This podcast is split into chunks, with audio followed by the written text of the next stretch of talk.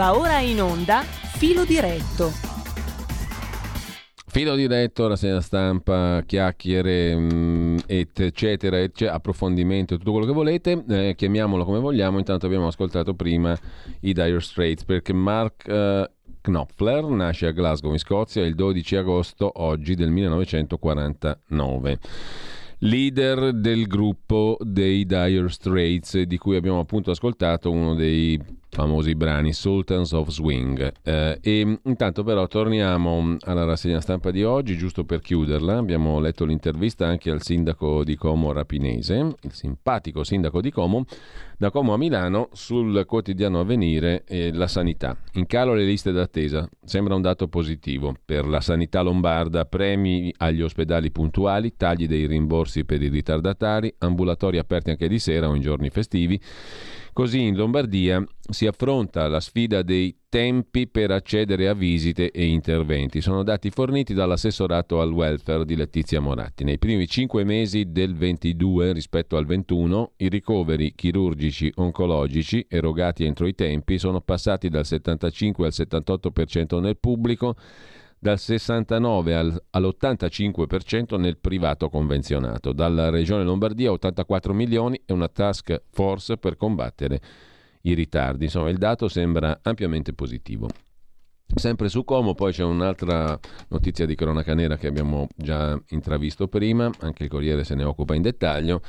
A Como il giallo di Via Giussani, che sembrerebbe però avere una risoluzione, passanti aggrediti, un omicidio, un bimbo e un giovane presi a bottigliate in strada, un omicidio, due persone ferite, una minacciata entro poche ore nella stessa zona a Como. Un uomo di 33 anni, Omar Querenzi, è stato arrestato con l'accusa di tentato omicidio per i primi due episodi. Sono in corso le indagini per accertare se sia responsabile anche dell'aggressione mortale. Il 33enne è stato tratto in arresto, ha un passato di droga già di aggressioni ai genitori e ai carabinieri. Mentre a proposito di cronaca, cybercrimini se ne occupa il quotidiano Il Giorno sulla Lombardia, la truffa corre sul web, in Lombardia ci sono nove colpi al giorno dalle email al conto corrente, in un anno sono stati messi a segno 3.264 raggiri o truffe o crimini. Milano la provincia più colpita, un fenomeno in continua evoluzione Serve la massima attenzione. La chiave è la email giusta. La cassaforte sono i dati personali, password, codice fiscale, numero di carte di credito. Se la combinazione funziona, la frode è riuscita. Rubata l'identità, non resta che chiedere finanziamenti o spendere negli e-commerce. In Lombardia nell'ultimo anno il colpo è andato a segno 3.264 volte, una media di quasi 9 al giorno. È la terza regione più bersagliata in Italia dalla crescita della cybercriminalità, scrive il giorno. E sempre in pagina di cronaca andiamo invece a Repubblica. C'è una notizia mh, mm, anche qui positiva in campo sanitario, la cornea artificiale derivata dai maiali eh, che ridona la vista ai ciechi. Scienziati svedesi hanno costruito una lente dal collagene dei suini. Impiantata in 20 persone, 14 ora vedono. In questo momento 12 milioni 700 mila persone nel mondo attendono un trapianto di cornea.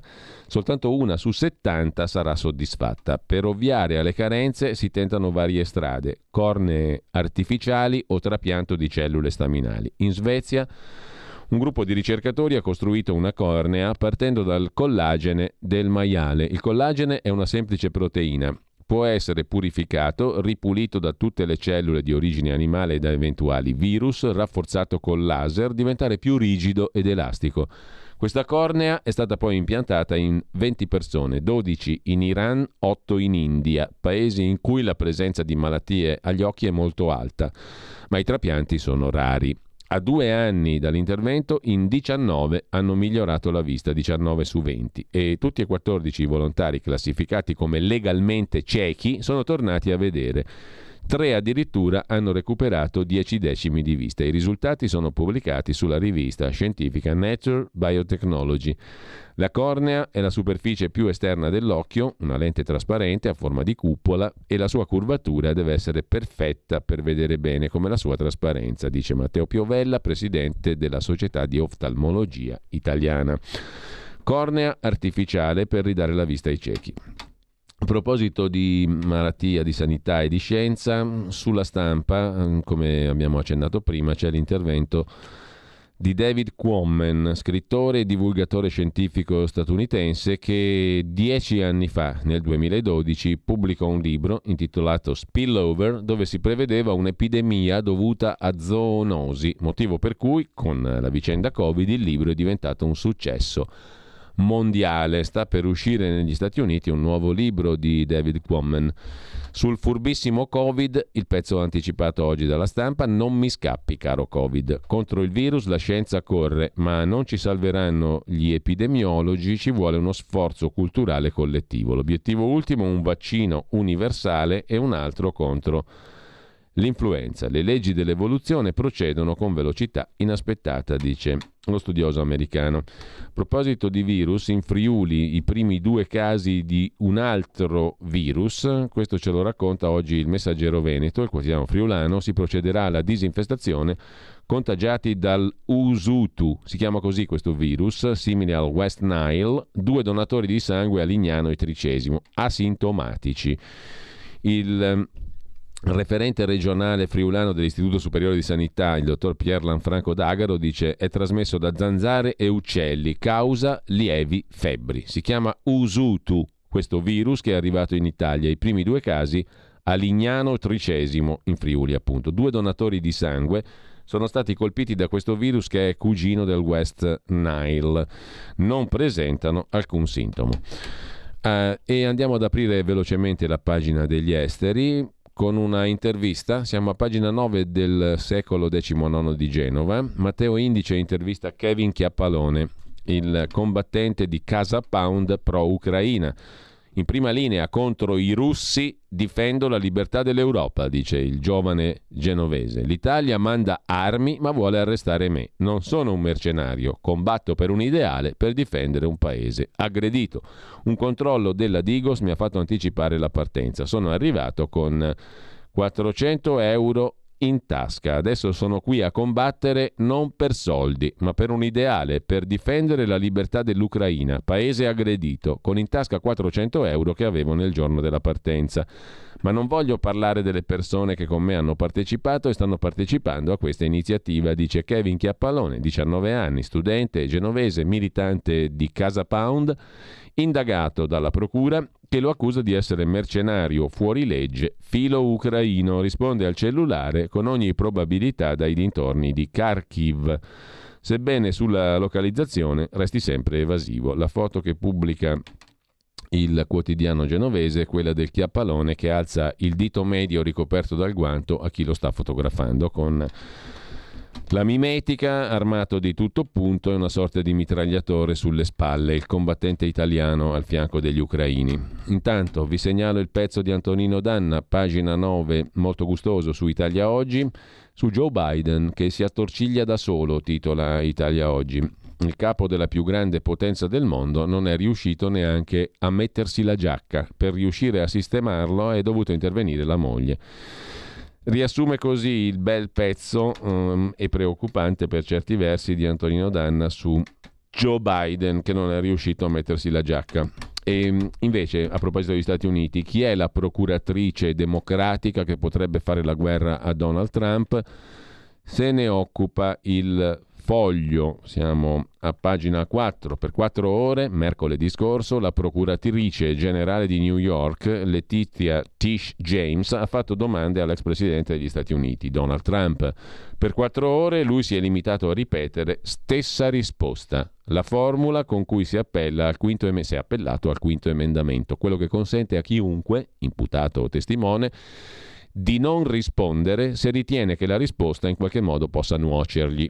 Il teatrino tra la procuratrice James e Donald Trump è andato avanti uguale per quattro ore, per 440 domande.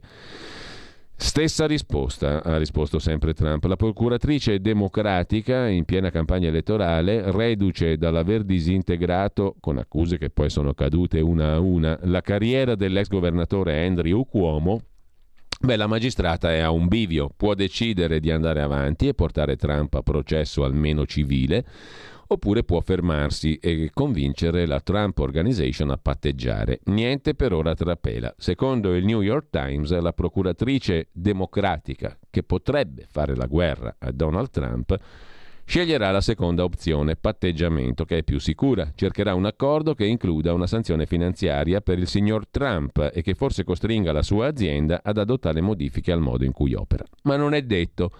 L'inchiesta sulla Trump Organization e su come abbia gonfiato e sgonfiato il suo valore a seconda di cosa convenisse è ampia, va avanti da tre anni e ha visto interrogati centinaia di testimoni, tra cui i figli di Trump.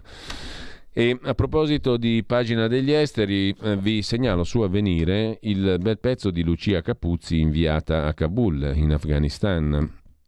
Emirato anno 1, la pace asfissiante dei nuovi talebani. In superficie Kabul non è cambiata dall'agosto del 21, quando è stata abbandonata dalla Nato e dagli Stati Uniti, ma la repressione è strisciante e la povertà dilaga ovunque. Impossibile dimenticarla, scrive Capuzzi, l'immagine ha marchiato la missione occidentale in Afghanistan. Il 16 agosto del 2021, all'indomani dell'irruzione dei talebani a Kabul, un C-17, stracolmo di profughi, si stacca da terra, lasciando dietro di sé una scia di puntini neri. Sono uomini e donne che, presi dal terrore, dalla disperazione, si aggrappano alla fusoliera dell'aereo. La ricordiamo tutti quell'immagine. Si credono in salvo, come chi è riuscito a salire a bordo. La forza dell'aria durante il decollo invece li scaglia a terra. Nessuno saprà mai il numero esatto delle vittime. Insieme ai loro corpi, sulla pista dell'aeroporto di Kabul, si è frantumato il miraggio di aver esportato la democrazia nel paese asiatico. Uno dei puntini era mio fratello, Zaki, aveva 19 anni, voleva solo giocare a pallone. In un anno ho perso lui, la casa e il lavoro, dice Zakir Anwari, che si presenta all'appuntamento in un bar nel centro della capitale in compagnia di un amico. Ha paura ad uscire da solo. A differenza di altri puntini anonimi, Zacchi era un personaggio noto, star della nazionale di calcio under 18, aveva di fronte a sé un futuro sportivo brillante. Aveva paura di eh, tornare a vivere sotto i talebani, ha cercato di scappare, è morto, come gli altri che cercavano di scappare. Su questo tema dell'Afghanistan, un anno dopo, va segnalata su Repubblica l'intervista a David Petreus, 69 anni, già a capo dello United States Central Command e direttore della CIA, ha guidato le forze americane in Iraq e poi in Afghanistan. Il bilancio dell'ex capo delle forze americane a un anno dalla fuga degli occidentali e dal ritorno dei talebani, il bilancio è questo. Il ritiro americano da Kabul ha riconsegnato il paese alla jihad. Al-Qaeda è di nuovo protetta dal regime, l'economia afghana è crollata, alle donne è proibito lavorare e studiare. Per l'America è stata un'anomalia. Oggi dall'Ucraina a Taiwan guidiamo le sfide globali e invece l'Afghanistan l'abbiamo abbandonato. Vado veloce perché il tempo incalza e vi segnalo in tema di politica estera di nuovo sul foglio un bel pezzo in prima pagina sui russi di Ankara, cioè sul fatto che la Turchia eh, di Erdogan è diventata il paese che più di tutti supporta l'economia russa e però fa parte della Nato, la Turchia. Funge da ventilatore polmonare per una Russia sotto embargo. Gli imprenditori russi acquistano la cittadinanza turca per iniziare una nuova vita e nuovi affari in Turchia. Con un investimento di 400 mila dollari, uomini di affari possono ottenere la nazionalità turca e aggirare l'inferno delle sanzioni occidentali. Secondo alcune agenzie private turche di sostegno all'immigrazione, quasi il 60% delle case vendute agli stranieri in Turchia viene acquistato dai russi. Nel 2021 era meno dell'1%. L'Istituto di Statistica turco segnala che 4.900 russi hanno acquistato case in Turchia tra febbraio e giugno del 22, un incremento notevole rispetto agli anni precedenti. I russi di Ankara. Chiudiamo per la pagina degli esteri da Berlino con Roberto Giardina che per Italia Oggi si occupa di una questione. Quando la polizia tedesca può uccidere, può ammazzare? La domanda è tornata d'attualità dopo che un immigrato è stato fatto fuori. È sempre vivo il dibattito su questo tema in Germania. La soluzione non è facile. Quando un uomo con un coltello in pugno ti piomba addosso, hai due secondi per reagire Il poliziotto ha sparato quando l'aggressore era a due metri e lo ha ucciso. La vittima 16 anni, l'agente 29. È accaduto lunedì sera a Dortmund e, come è giusto in Germania, ci si chiede se non fosse stato possibile evitarlo e se le forze dell'ordine siano pronte a fronteggiare situazioni d'emergenza. È il quinto caso quest'anno. Del giovane ucciso si dà il nome, ma sarebbe vietato dal codice della stampa perché è la vittima. Mohamed D. Era un profugo dal Senegal. Viveva in un centro di assistenza della Chiesa Cattolica, era stato ricoverato in una clinica psichiatrica per i suoi disturbi e poi dimesso. Si indagherà se è stato assistito nel modo migliore, ma come può uno psicologo aiutare qualcuno di cui ignora la lingua? Lunedì uno dei responsabili del centro ha chiamato la polizia perché il giovane, fuori di sé, armato di un coltello di una ventina di centimetri, minacciava i compagni, c'era il pericolo che si togliesse la vita. Mohammed non era un terrorista né un criminale, è una prova della situazione, scrive Giardina, in cui vivono Ragazzi che si trovano in una società completamente diversa da soli. Forse aveva più dei 16 anni dichiarati. L'età non viene sempre controllata con una radiografia del polso perché sarebbe un'analisi razzista e anche per i costi. Nel 2015 un giovane afgano aggredì con coltello e balestra una comitiva di giapponesi su un treno a Würzburg. Cinque feriti gravemente. L'aggressore in fuga abbattuto dagli agenti. E ora torna l'interrogativo. La polizia può uccidere? Quando? In Germania Mentre eh, apriamo anche velocemente una pagina economica, da Torino vi segnalo il caso della Embraco. Vergogna, il salvataggio Combipel ha fatto esplodere la rabbia dei 370 lavoratori ex Embraco di Riva di Chieri. Il Ministero a noi ha negato l'aiuto che ha concesso ad altri, dicono i lavoratori Embraco. Gruppo Whirlpool. E poi c'è la questione del caso New Financial Technology. Qui siamo nell'ambito delle criptovalute, tre uomini e un algoritmo e caccia a 100 milioni spariti tra Veneto e Dubai. È appunto il caso della New Financial Technology. La banca Nuri va verso il fallimento in Germania e negli Stati Uniti una piattaforma Coinbase perde 1,1 miliardi. Vi segnalo anche, ma apriamo la pagina della cultura in questo caso, una bella, molto bella intervista a un regista ormai anziano, è nato nel 1933, regista celeberrimo, Costa Gavras, greco, regista greco che sta per Konstantin Gavras il suo nome, che si occupa sul giornale da Locarno, dove ha ritirato un premio alla carriera, di fare il punto su la propria arte e su cosa farebbe oggi. Oggi il dittatore è il denaro e farei un film sull'economia, dice il regista, premio Oscar, che ha ritirato a Locarno il Pardo il premio alla carriera. Non girerei una serie tv, meglio le sale. Pubblico? Siamo al capolinea, la gente guarda le pellicole sul telefonino.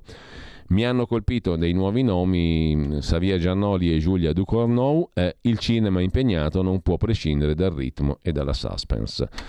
E poi ancora in tema di cose interessanti e anche controcorrente, la bella Italia è solo un mito, il paese è pieno di posti brutti. La maggior parte delle città italiane non sono borghi ameni e caratteristici, ma località prive di qualsiasi attrattiva. Lo sostengono uh, un paio di studiosi che hanno appena pubblicato un libro, Bruttitalia, l'insieme dei luoghi dove nessun turista si sognerebbe mai di mettere piede. Se ne occupa appunto il fatto il eh, quotidiano il eh, domani, il quotidiano di Carlo De Benedetti. Ci sono luoghi veramente orrendi, posti in cui i turisti non hanno nessun motivo per andare e noi continuiamo a inseguire la chimera della Bella Italia, eh, così sul quotidiano Il Domani. Aspettate un attimo perché mi sono eh, dimenticato di selezionare esattamente di, chi, eh, di, che, di quale libro stiamo parlando. Ci arriviamo subito, un attimo solo.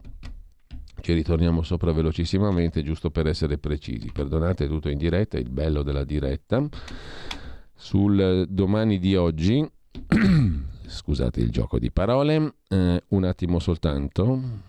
Eccoci qua, la bella Italia è solo un mito, il paese è pieno di posti brutti. Uh, vediamo di capire un attimo solo di cosa stiamo parlando. Filippo Barbera e Josel Dagnes sono gli autori di questo articolo, non è un libro, è un articolo che si occupa di un nuovo saggio intitolato Contro i borghi edito da Donzelli, Donzelli editore. Per Donzelli è appena uscito, eccolo qua, questo libro che si intitola Contro i borghi, a cura di Barbera, Cersosimo e De Rossi. Questo è il riferimento bibliografico per chi fosse interessato. Ma adesso mh, mm, che abbiamo visto un po', no, mm, c'è da segnalare ancora, chiedo scusa, mh, mm, in tema di pagine culturali, un altro articolo curioso, Alberto Fraia, siamo sul tempo di Roma, un articolo curioso su cosa si fumavano filosofi e mh, celeberrimi uomini di cultura e di scienze, compreso Freud, della storia dell'umanità. Se la droga influenza il pensiero.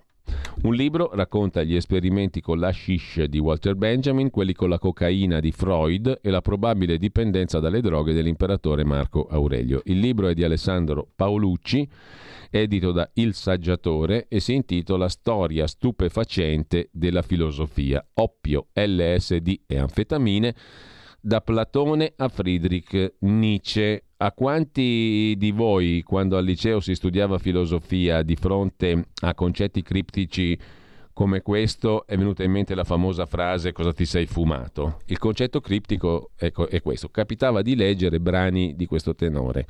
Due punti, virgolette. Ciò che è universalmente valido esercita anche universalmente la propria validità. Ciò che deve essere è anche di fatto e ciò che si limita a dover essere senza però essere non ha verità alcuna. A Hegel, ma che te sei fumato? A molti sarà venuta in mente una frase di questo tipo leggendo brani di questo tipo.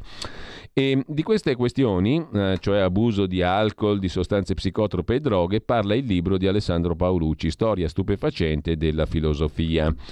Eh, e mh, mm, ci svela che mh, mm, molti di questi filosofi mh, mm, erano schiavi di sostanze varie. Nessuno dei nostri insegnanti ci ha mai svelato che il mito della caverna di Platone probabilmente fu dovuto a una bevanda allucinogena che il buon Platone si trangugiò. Nessun professore ci aveva messo in guardia sul fatto che il superuomo era drogato dai farmaci di cui abusava Friedrich Nietzsche e alcuni dei testi più importanti di Jean-Paul Sartre sono stati scritti dopo 10 pasticche di anfetamina al giorno.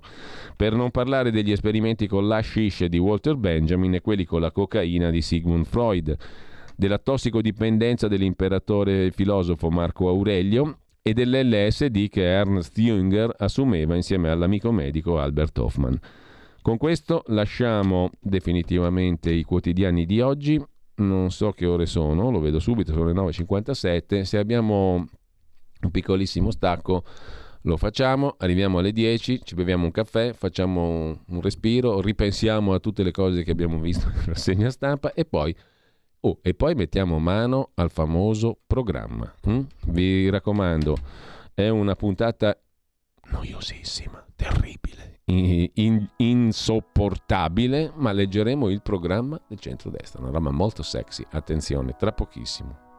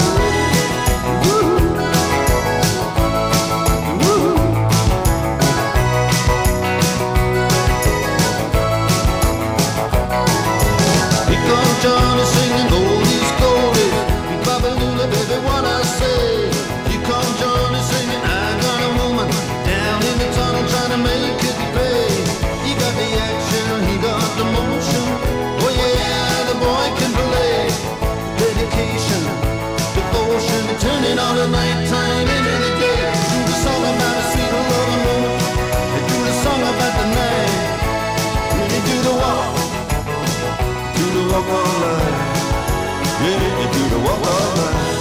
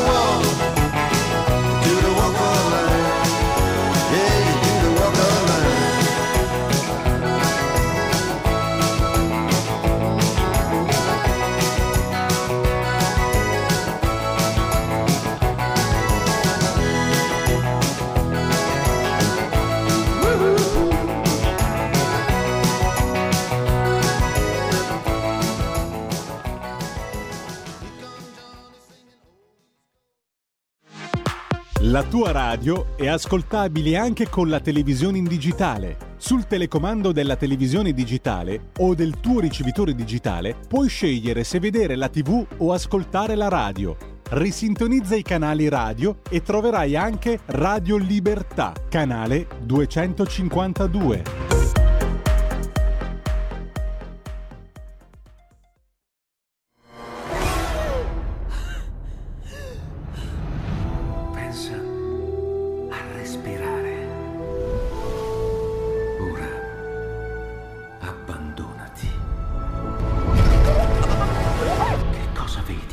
Luce.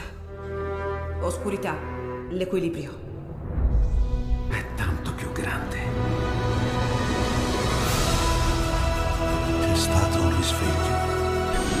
Hai sentito? Conosco una sola verità.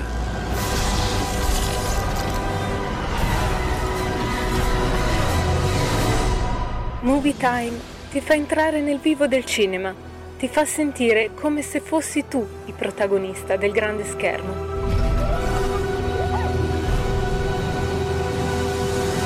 Ogni sabato dalle ore 16. Stai ascoltando Radio Libertà, la tua voce libera, senza filtri né censure, la tua radio.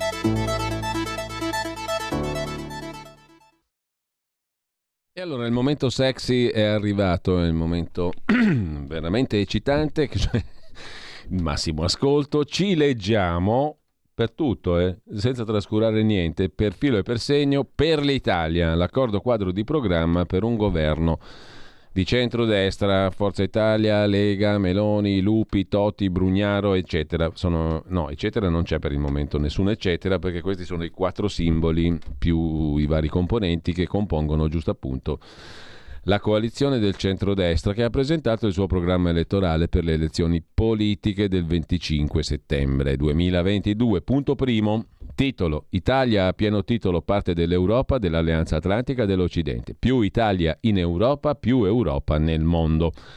Il che prevede, il punto 1 si articola in politica estera centrata sulla tutela dell'interesse nazionale e difesa della patria rispetto delle alleanze internazionali, il rafforzamento del ruolo diplomatico dell'Italia nel contesto geopolitico, rispetto degli impegni assunti nell'Alleanza Atlantica, anche per l'adeguamento degli stanziamenti per la difesa, sostegno all'Ucraina di fronte all'invasione della Federazione russa, sostegno ad ogni iniziativa diplomatica per la soluzione del conflitto. Piena adesione al processo di integrazione europea, prospettiva di un'Unione Europea più politica e meno burocratica revisione delle regole del patto di stabilità e governance economica per attuare politiche di crescita stabile e duratura e piena occupazione, tutela degli interessi nazionali nella discussione dei dossier legislativi europei anche alla luce dei cambiamenti avvenuti nel contesto internazionale con riferimento alla transizione ecologica, incentivare il processo di designazioni di sedi di enti internazionali sul territorio italiano, centralità nel Mediterraneo, piano straordinario europeo per lo sviluppo del continente africano, anche attraverso cooperazione internazionale per la crescita socio-economica e stabilità politica, difesa e promozione delle radici e identità storiche e culturali classiche e giudaico-cristiane dell'Europa. E questo è il punto 1 in tema cioè di Italia, Europa, Nato, Occidente. Più Italia in Europa, più Europa nel mondo. Punto 2. Infrastrutture strategiche, utilizzo delle risorse europee. Pieno utilizzo delle risorse del PNRR, colmando i ritardi di attuazione. Accordo con la Commissione europea per rivedere il PNRR in funzione delle mutate condizioni efficientamento dell'utilizzo dei fondi europei con riferimento all'aumento dei costi delle energie e materie prime, garantire piena attuazione delle misure previste per il Sud Italia e le aree svantaggiate.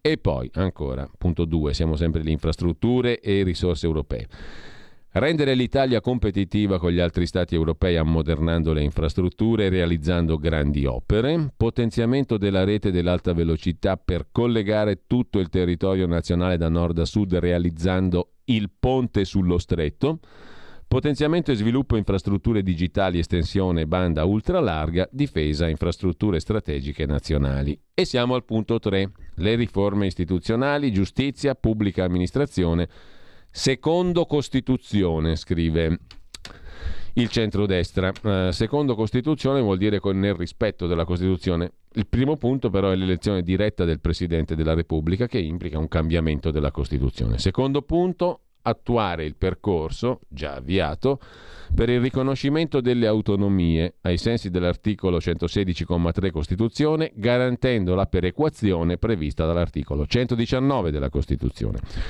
Piena attuazione della legge sul federalismo fiscale e Roma Capitale. Valorizzazione degli enti locali e poi la giustizia. Riforma della giustizia e dell'ordinamento giudiziario con separazione delle carriere e riforma del CSM Riforma del processo civile e penale, giusto processo, ragionevole durata, efficientamento delle procedure, stop ai processi mediatici e diritto alla buona fama.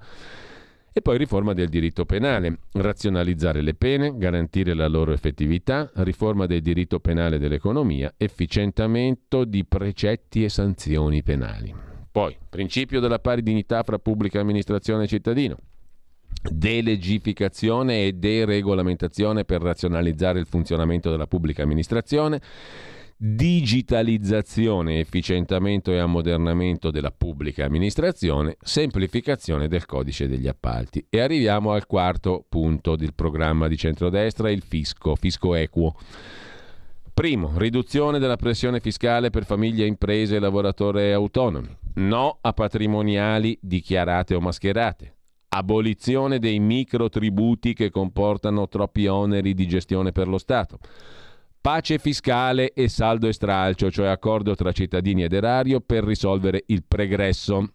Ancora, politiche fiscali ispirate al principio che chi più assume meno paga estensione della flat tax per partite IVA fino a 100.000 euro di fatturato, flat tax su incremento di reddito rispetto agli anni precedenti, con la prospettiva di ulteriore ampliamento della flat tax per famiglie e imprese.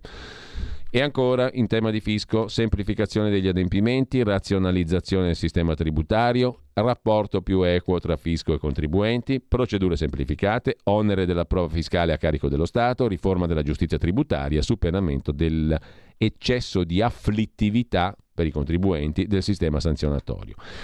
Introduzione del conto unico fiscale per compensare immediatamente e pienamente crediti e debiti dei cittadini verso la pubblica amministrazione e diritto al conto corrente per tutti i cittadini. Dopodiché passiamo al capitolo 5 che si occupa di sostegno alla famiglia e alla natalità. Cosa si prevede nel programma di centrodestra? Allineamento alla media europea di spesa pubblica per infanzia e famiglia, piano di sostegno alla natalità con asili nido gratuiti, asili nido aziendali e ludoteche, riduzione dell'aliquota IVA su prodotti e servizi per l'infanzia, aumento dell'assegno unico e universale, progressiva introduzione del quoziente familiare, Sostegno concreto alle famiglie con disabili a carico attraverso incremento livelli essenziali di assistenza sociale, politiche di conciliazione lavoro-famiglia per madri e padri, tutela del lavoro delle giovani madri, ferma tutela della proprietà privata, creazione di un sistema di protezione della casa, sgombero immediato delle case occupate, agevolazioni per l'accesso al mutuo per l'acquisto prima casa per le giovani coppie, sostegno ai genitori separati o divorziati in difficoltà economica. E passiamo al punto 6, sicurezza e contrasto all'immigrazione illegale. Il punto 6 prevede innanzitutto il ritorno ai decreti sicurezza di salviniana memoria, adeguamento dell'organico e dotazioni forze dell'ordine e vigili del fuoco, collaborazione con la polizia locale e le forze armate per consentire il controllo del territorio, implementazione della sicurezza nelle città con rafforzamento dell'operazione strade sicure, poliziotto di quartiere, videosorveglianza, contrasto a baby gang e microcriminalità, potenziamento delle misure e dei sistemi di cybersicurezza, riqualificazione di quartieri, edifici, stazioni, strade, parchi in stato di degrado e di illegalità e norme più severe per gli atti contro il decoro, azioni incisive per il contrasto al fenomeno della violenza nei confronti delle donne, lotta alle mafie e al terrorismo, contrasto a ogni forma di antisemitismo e all'integralismo islamico, combattere lo spaccio e la diffusione delle droghe con ogni mezzo, anche prevenzione e informazione, piano carceri, maggiore attenzione alla polizia penitenziaria, accordi con gli stati esteri per detenere in patria gli stranieri. Contrasto all'immigrazione irregolare e gestione ordinata dei flussi legali di immigrazione, favorire l'inclusione sociale e lavorativa degli immigrati regolari, difesa dei confini nazionali ed europei, come richiesto dall'Unione Europea col nuovo patto per la migrazione, controllo delle frontiere, blocco degli sbarchi per fermare la tratta degli esseri umani in accordo con le autorità del Nord Africa, creazione di hotspot nei territori extraeuropei gestiti dall'Unione Europea per valutare le richieste d'asilo e garantire ai comuni risorse per far fronte alle spese per la gestione e la presa in carico dei minori non accompagnati. Il capitolo 7, sì, il punto 7, si occupa di sanità, di salute. E che cosa prevede? Sviluppo della sanità di prossimità e medicina territoriale, rafforzamento medicina predittiva, incremento dell'organico di medici e operatori sanitari, aggiornamento piani pandemici ed emergenza, revisione del piano sanitario nazionale e poi, oltre la pandemia, ripristino delle prestazioni ordinarie e delle procedure di screening, abbattimento dei tempi delle liste d'attesa, estensione delle prestazioni medico-sanitarie esenti dal ticket e contrasto alla pandemia Covid-19 attraverso la promozione di comportamenti virtuosi e di adeguamenti strutturali come la ventilazione meccanica controllata e il potenziamento dei trasporti senza comprimere le libertà individuali. Riordino delle scuole di specializzazione dell'area medica e revisione del piano oncologico nazionale. Siamo arrivati al punto 8, qui si parla di economia, lavoro, impresa.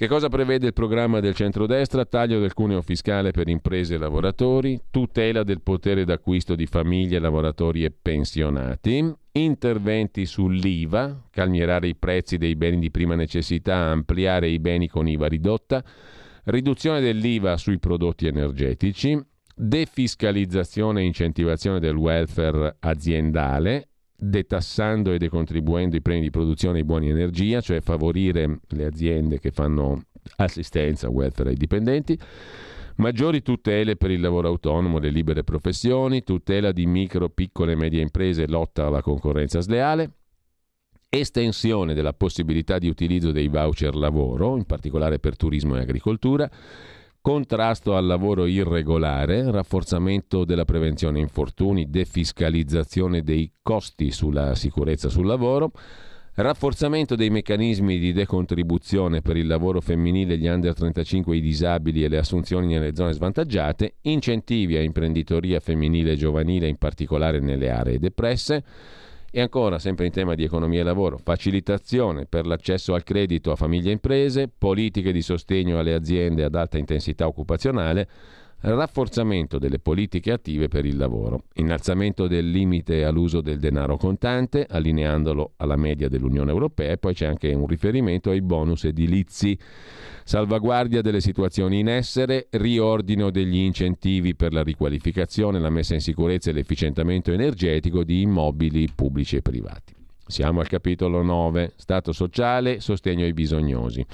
Cosa prevede il centrodestra? Cosa vuole fare? 1. Ridefinizione del sistema di ammortizzatori sociali per introdurre sussidi più equi e universali. Poi sostituzione dell'attuale reddito di cittadinanza con misure più efficaci di inclusione sociale e di politiche attive di formazione e inserimento nel mondo del lavoro, innalzamento delle pensioni minime sociali e di invalidità, flessibilità in uscita dal mondo del lavoro e accesso alla pensione, favorendo il ricambio generazionale, controllo sull'applicazione degli incentivi all'inserimento dei disabili nel lavoro, piano straordinario di riqualificazione delle periferie col rilancio dell'edilizia residenziale pubblica, potenziamento di politiche per la piena presa in carico delle persone con disabilità anche incrementando le risorse, e più tutele per i lavoratori fragili, immunodepressi con disabilità grave. Il decimo punto si occupa di Made in Italy, di cultura e turismo.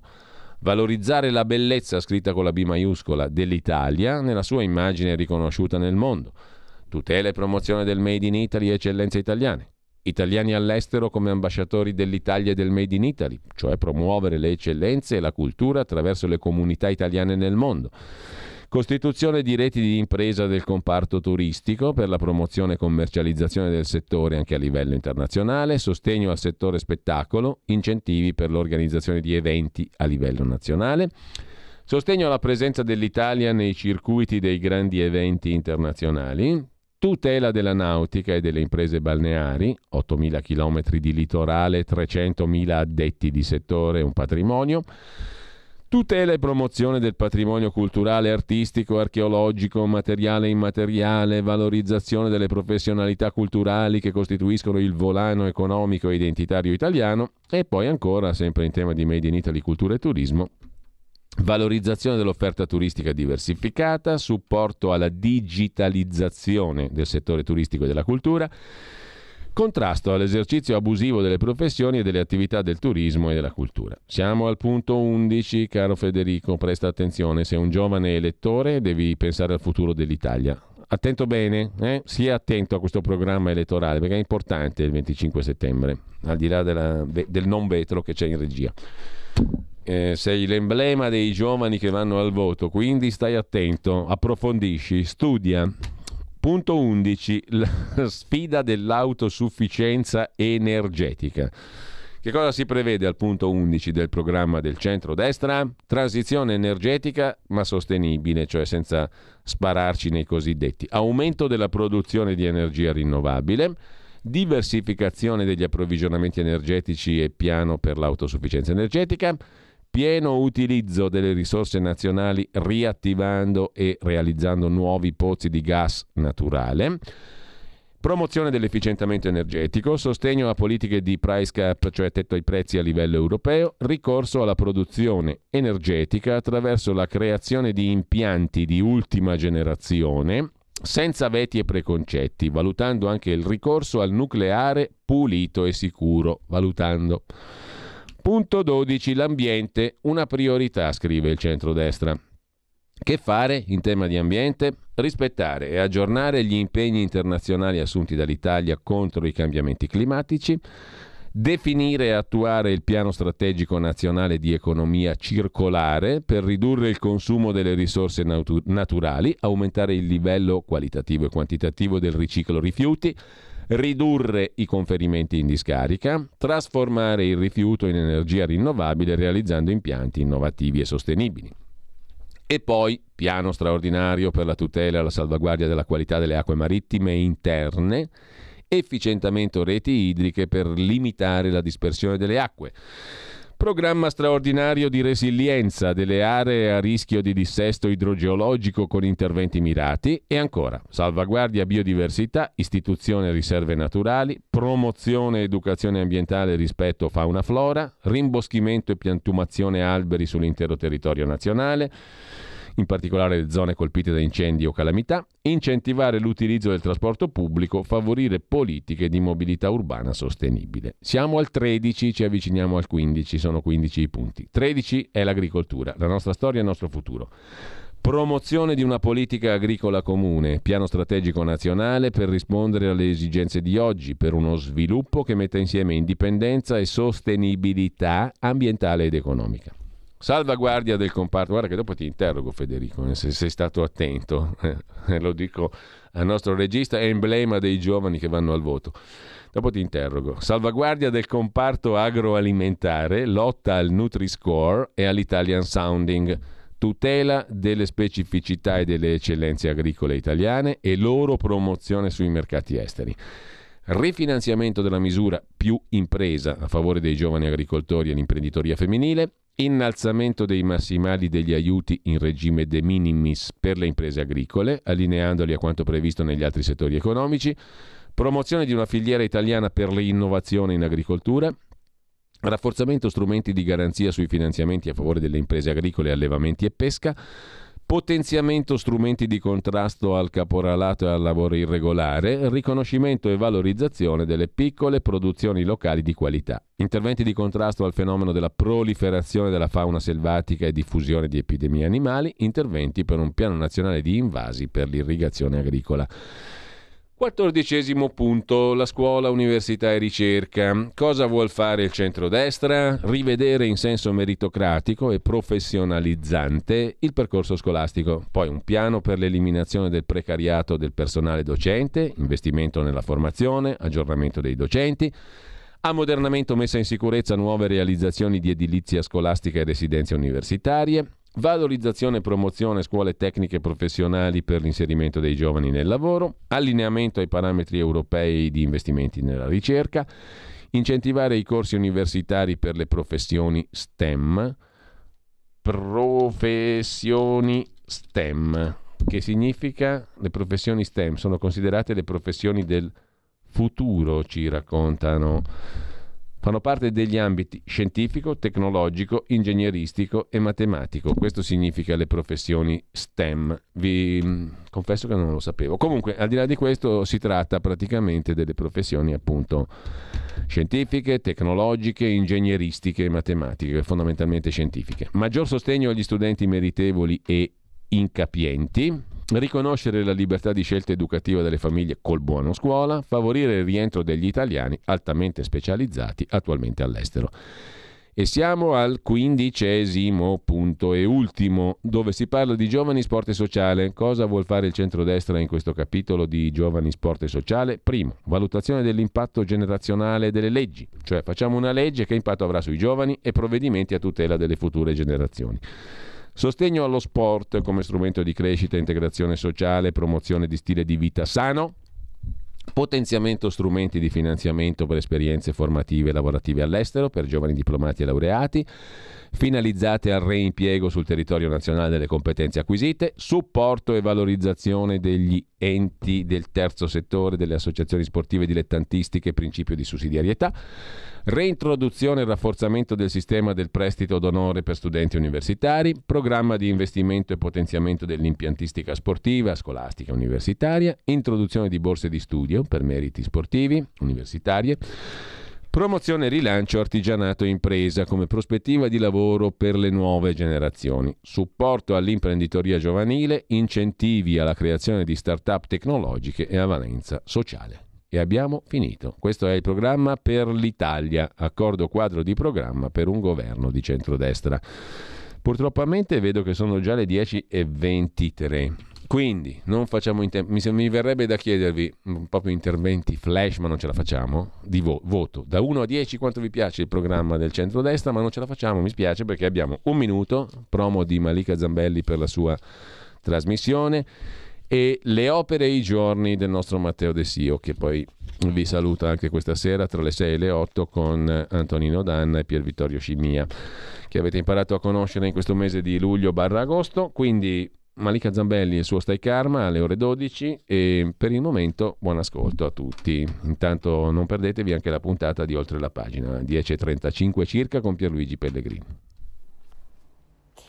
Ciao a tutti, sono Malika Zambelli. Oggi in Stay Karma sarò in compagnia di Sennar Caro, il nostro ricercatore spirituale, per parlarvi di distacco, perdita e di cambiamento. Si dice che nella vita esista una sola costante, che è appunto il cambiamento, eppure quando, ci, eh, cambia, quando cambia qualcosa nella nostra vita tendiamo a resistere al cambiamento anziché ad accoglierlo e a fluire con esso.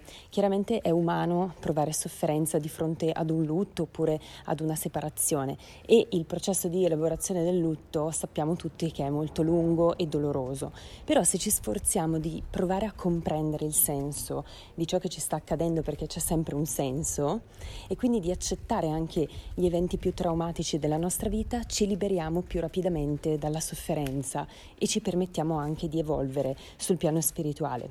Vi aspettiamo per parlare di tutto questo, ovviamente insieme a voi, alle ore 12.